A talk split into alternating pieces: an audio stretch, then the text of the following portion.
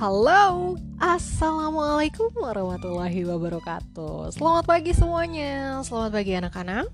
Apa kabarnya hari ini? Sehat-sehat, baik-baik dan pastinya pada semangat. Oke, Alhamdulillah. Ya, hari ini kembali lagi pembelajaran bersama Ibu Aul Bahasa Indonesia tema 1 Nah, kita lanjut ke pembelajaran 4 Yang mana kita masih belajar tentang gagasan pokok dan gagasan penjelas. Nah, untuk kali ini kita akan menemukan gagasan pokok dan gagasan penjelasnya dengan cara yang berbeda. Biasanya kita mencari gagasan pokok dan gagasan penjelas itu pada teks ya. Untuk hari ini, kali ini teman-teman cukup mendengarkan informasi apa yang uh, ibu berikan kepada teman-teman. Oke? Okay? Jadi stepnya teman-teman harus menyimak, mendengarkan fokus, lalu menuliskan gagasan pokoknya apa dan gagasan penjelasnya apa. Masih ingat cara mencarinya dan cara menemukannya? Pastinya masih ingat. Oke, kita mulai. Ya, tari saman. Tari Saman merupakan tarian yang berasal dari suku Aceh Gayo. Tarian ini mencerminkan kebersamaan dan kekompakan dalam menarikannya.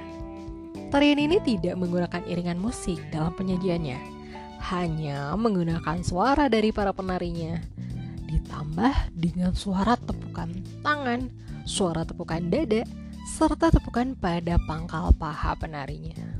Hmm, tarian saman ini biasanya dimainkan oleh puluhan atau belasan penari laki-laki.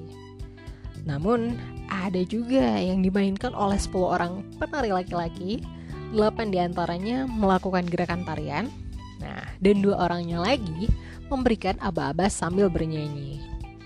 Untuk mengatur gerakannya, hmm, dipilihlah seorang pemimpin yang disebut syekh, yang juga bertugas menjelaskan lagu-lagu saman.